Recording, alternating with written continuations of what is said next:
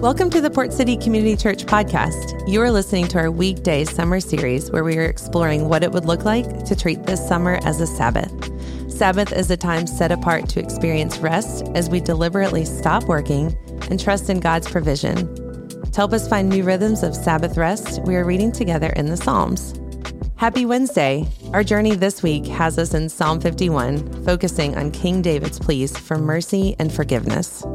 With the weight of his sin and struggles too much to bear, David pours out his heart to God with vulnerability and transparency.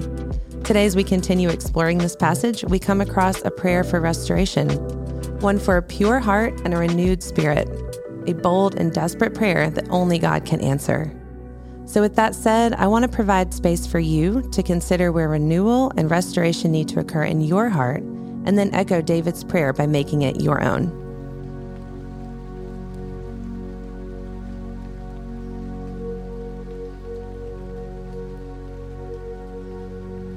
Father, thank you for being with us in this moment. Thank you for seeing us and knowing us. You know us better than we know ourselves, and yet you stay close and love us in ways that we cannot even understand. Today, I pray for vulnerability as we look what is inside our hearts. We admit sometimes we would rather keep things at surface level. Maybe it just feels too hard to deal with those struggles we're in the middle of. Maybe we'd rather not even confront them or maybe it's simply because we aren't sure how to even open our hearts to you in this way. We're thankful that you can handle everything we have going on and that you're so gentle and compassionate with us. Thank you for meeting us right where we are. I pray that we are encouraged and renewed by you today. Amen. Before we dive into today's verses, let's spend a moment letting the words we've reflected on from Psalm 51 up to this point wash over us once again. I invite you to listen or follow along in your Bible as we read this passage together. Psalm 51, 1 through 9 says this Have mercy on me, O God, according to your unfailing love, according to your great compassion, blot out my transgressions. Wash away all my iniquity and cleanse me from my sin. For I know my transgressions, and my sin is always before me. Against you, you only have I sinned and done what is evil in your sight so you are right in your verdict and justified when you judge. Surely I was sinful at birth, sinful from the time my mother conceived me. Yet you desired faithfulness even in the womb. You taught me wisdom in that secret place. Cleanse me with hyssop, and I will be clean. Wash me, and I will be whiter than snow. Let me hear joy and gladness. Let the bones you have crushed rejoice. Hide your face from my sins and blot out all my iniquity. You can almost feel David's burden and the overwhelming grief that flows from every word that leaves his lips. David refused to hold anything back or continue to spend his days hiding, pretending, or justifying his wrongdoings. Doing so had left him overwhelmed, weak, and in despair. With nowhere else to turn, he places his hope in God to grant him undeserved mercy and to transform his heart and soul. Psalm 51 10 and 11 says this Create in me a pure heart, O God, and renew a steadfast spirit within me. Do not cast me from your presence or take your Holy Spirit from me. Take a moment to reflect on what we just read quietly. How did a posture of humility frame David's prayer? What transformation did David long to experience?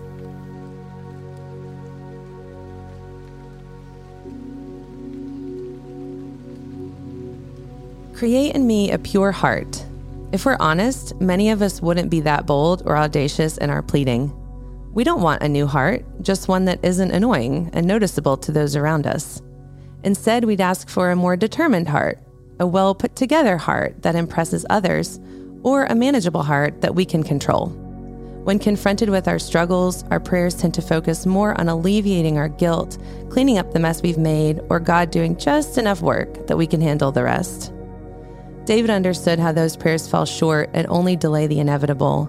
By sheer determination and self will, we can keep our heart's true condition at bay for a time, but eventually our divided heart reappears and rears its ugly head again. What's taking place on the inside is bound to show up on the outside. Even though cleaning our hearts on the outside might fix our problems for a moment and perhaps draw the admiration of others for a bit, it doesn't address the root issue. David didn't need a well groomed version of the heart he already had, but an entirely new heart from God. And so do we. Take a moment and consider where are you settling for outside behavioral change instead of inner heart transformation change?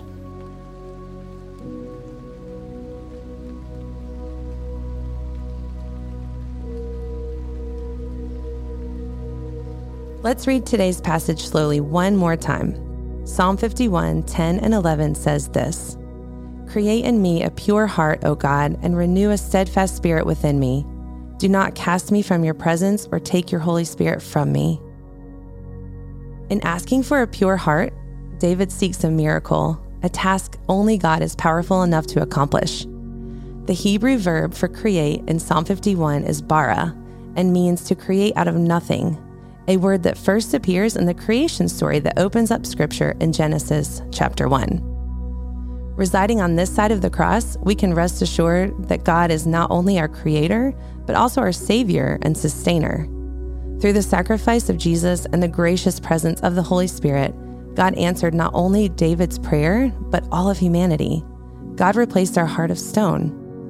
The Holy Spirit resides within us, meaning his presence never leaves us. This is undoubtedly true, but just because something is true doesn't mean we rely on that truth and put it into practice.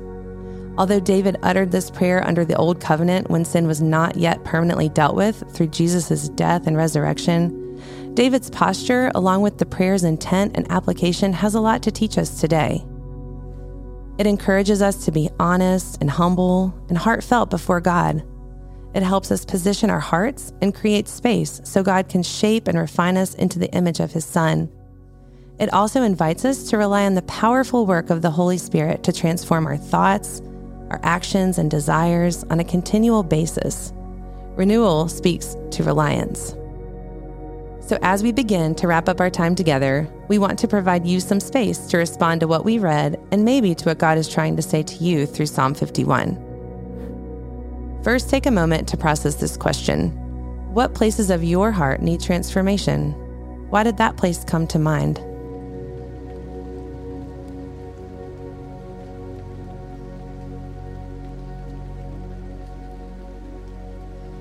Another question to consider is this What would it look like for you to pray for a renewed spirit when confronting and dealing with those places of your heart?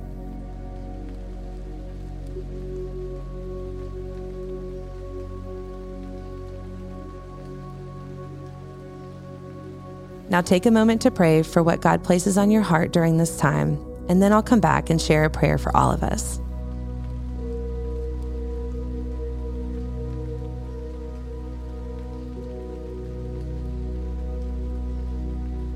Father God, may I desire you above all else. May I seek heart transformation more than just behavior change. May I pause before I act and instead consider your voice and your leading. I know that only comes when I'm honest and transparent about what's taking place in the depth of my heart. So today I come before you with my entire heart and I invite you to transform it from the inside out. Amen. Thank you for joining us today. Remember, David's prayer is answered for all of us, including you. God has given you a new heart. Seek God's guidance as you walk in this truth today. Tomorrow, we'll examine how we can experience a restored joy during those periods when we feel like we're just going through the motions with our faith. Until then, blessings.